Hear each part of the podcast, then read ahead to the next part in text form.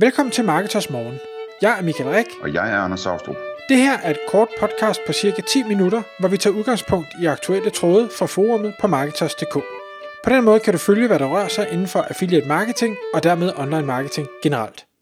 Ja, Michael, i dag der skal vi tale om e-mail marketing for affiliates, og det skal vi med udgangspunkt i et webinar, som øh, du har lavet sammen med, øh, med øh, hvad hedder han, Kasper Ackermann, og hvor I taler om det her med, hvilke muligheder affiliates har for at lave øh, e-mail marketing effektivt. Og jeg synes, det var særligt spændende at, at, at høre om den type begrænsninger, der er, og udfordringer, der er for affiliates, når det kommer til e-mail marketing i forhold til, øh, hvilke muligheder almindelige e-commerce øh, sites, altså webshops for eksempel, har øh, i e-mail marketing. Og, øh, og det var rigtig dejligt, Kasper han ville stille op til det her øh, webinar, fordi der sidder rigtig mange affiliates derude, der tænker, jamen altså, man, man har sin sider, man øh, beror meget på øh, søgemaskineoptimering af den organiske trafik, man kan skaffe. Der er nogle få, der har formået at få sin betalt annoncering, altså enten noget, noget AdWords eller øh, måske noget Facebook-annoncering til at fungere. Men for langt de fleste, der er det et, et SEO-spil, man spiller, og så øh, arbejder man ellers med konverteringsoptimering på sin side og prøver at få folk til at klikke på nogle links og dermed ryge hen til en webshop og øh, så bruge nogle penge, så man får en kommission. Men e-mail marketing kan man sige, det er jo, det er jo noget, som e-commerce websites bruger rigtig meget og har rigtig store dele af deres omsætning fra, hvis de vel at mærke har, har fornuftige lister, altså hvor man sender øh, nyhedsbrev ud med produkter, og når folk så klikker, så ryger de jo tilbage på ens webshop og køber. Men for affiliates kan man jo ikke helt gøre det på samme måde, fordi man kan sige, at du har to muligheder, når du sender e-mails ud. Du kan sende en e-mail ud med links øh, direkte til en webshop, hvor du så håber, at du kan konvertere den trafik, eller du kan sende mails ud med øh, links til din egen affiliate-side, og så håber, at de kommer ind på din side, finder det spændende, det du har lavet, klikker på dine links, så ryger over til webshoppen, og så køber. Øhm, og, og det er ligesom de to øh, muligheder, du har, og man kan sige, den, den sidste af dem, der hvor du sender dem forbi dit øh, site først, jamen der vil jeg gætte på, at det er sværere at få folk til at konvertere, fordi det, der er ligesom flere klik og flere handlinger, de skal igennem.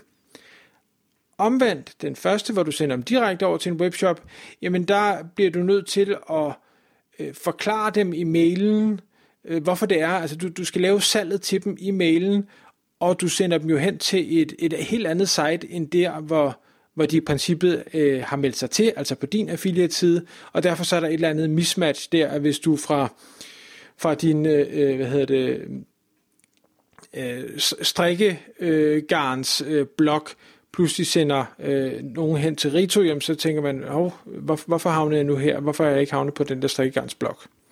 Ja.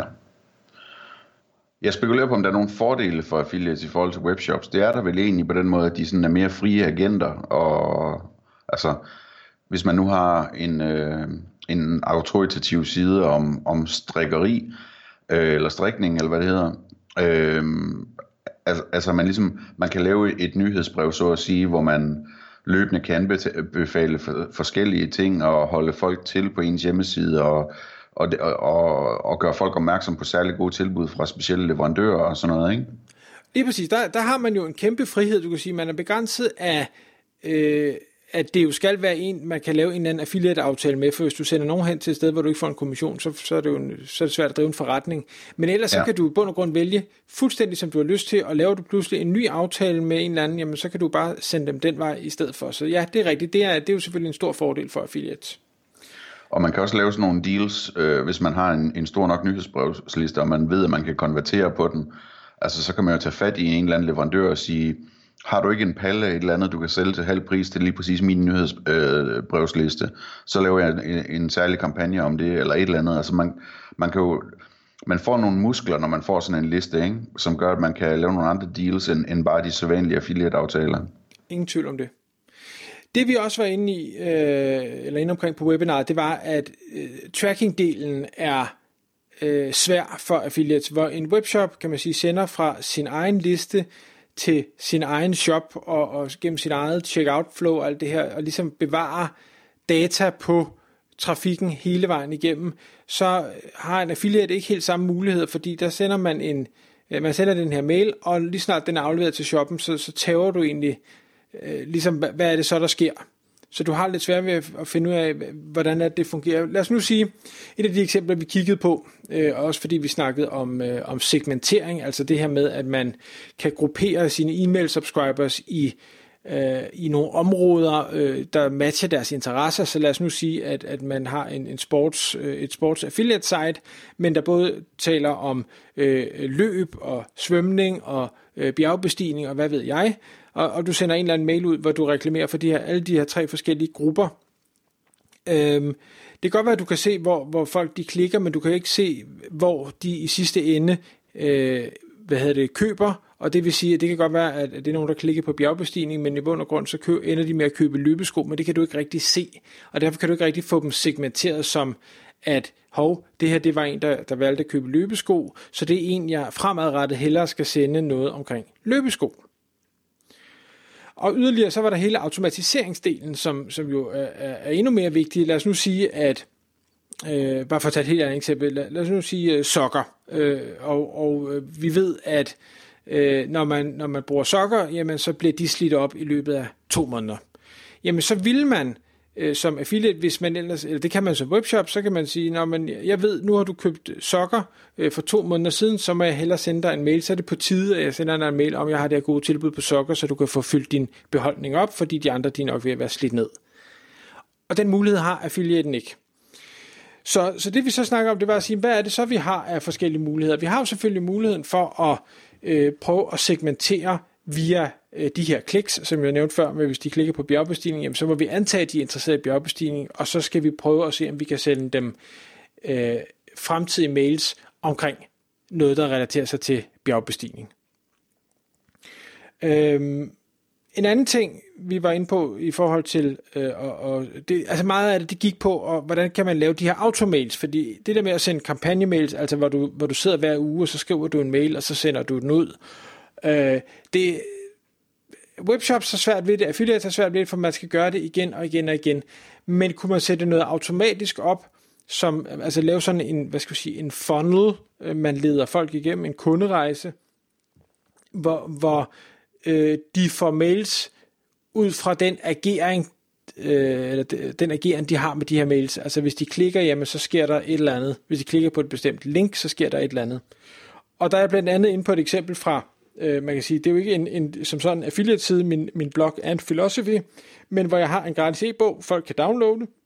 Når de gør det, så ryger de ind i en funnel, Først får de en automatisk e-mail, og siger tak, fordi du downloadede e-bogen, eller hentede e-bogen, og i øvrigt er der her et link, hvis, hvis du ikke fik downloadet e-bogen. Øh, næste, mail, øh, næste mail er så en-to dage hen, og siger, at du kommet godt i gang med, med, med bogen, jeg vil gerne have, at de læser den. Og så tror jeg, der er gået cirka en uge, jamen så kommer der en mail, der hedder, Nå, men nu er du forhåbentlig kommet godt i gang. Stil mig spørgsmål, hvis du har nogen. Men ellers så lad mig høre, hvad er det, dit største problem? Er det, du får for lidt trafik? Er det, du tjener for lidt penge? Eller er det, jeg kan ikke huske, hvad den tredje løsning er. Og når de så, hvis de klikker på et af de links, så bliver de sendt over til en speciel e-mail-serie, som handler om, hvordan får du mere trafik, eller hvordan tjener du flere penge, eller hvad, hvad den tredje nu var.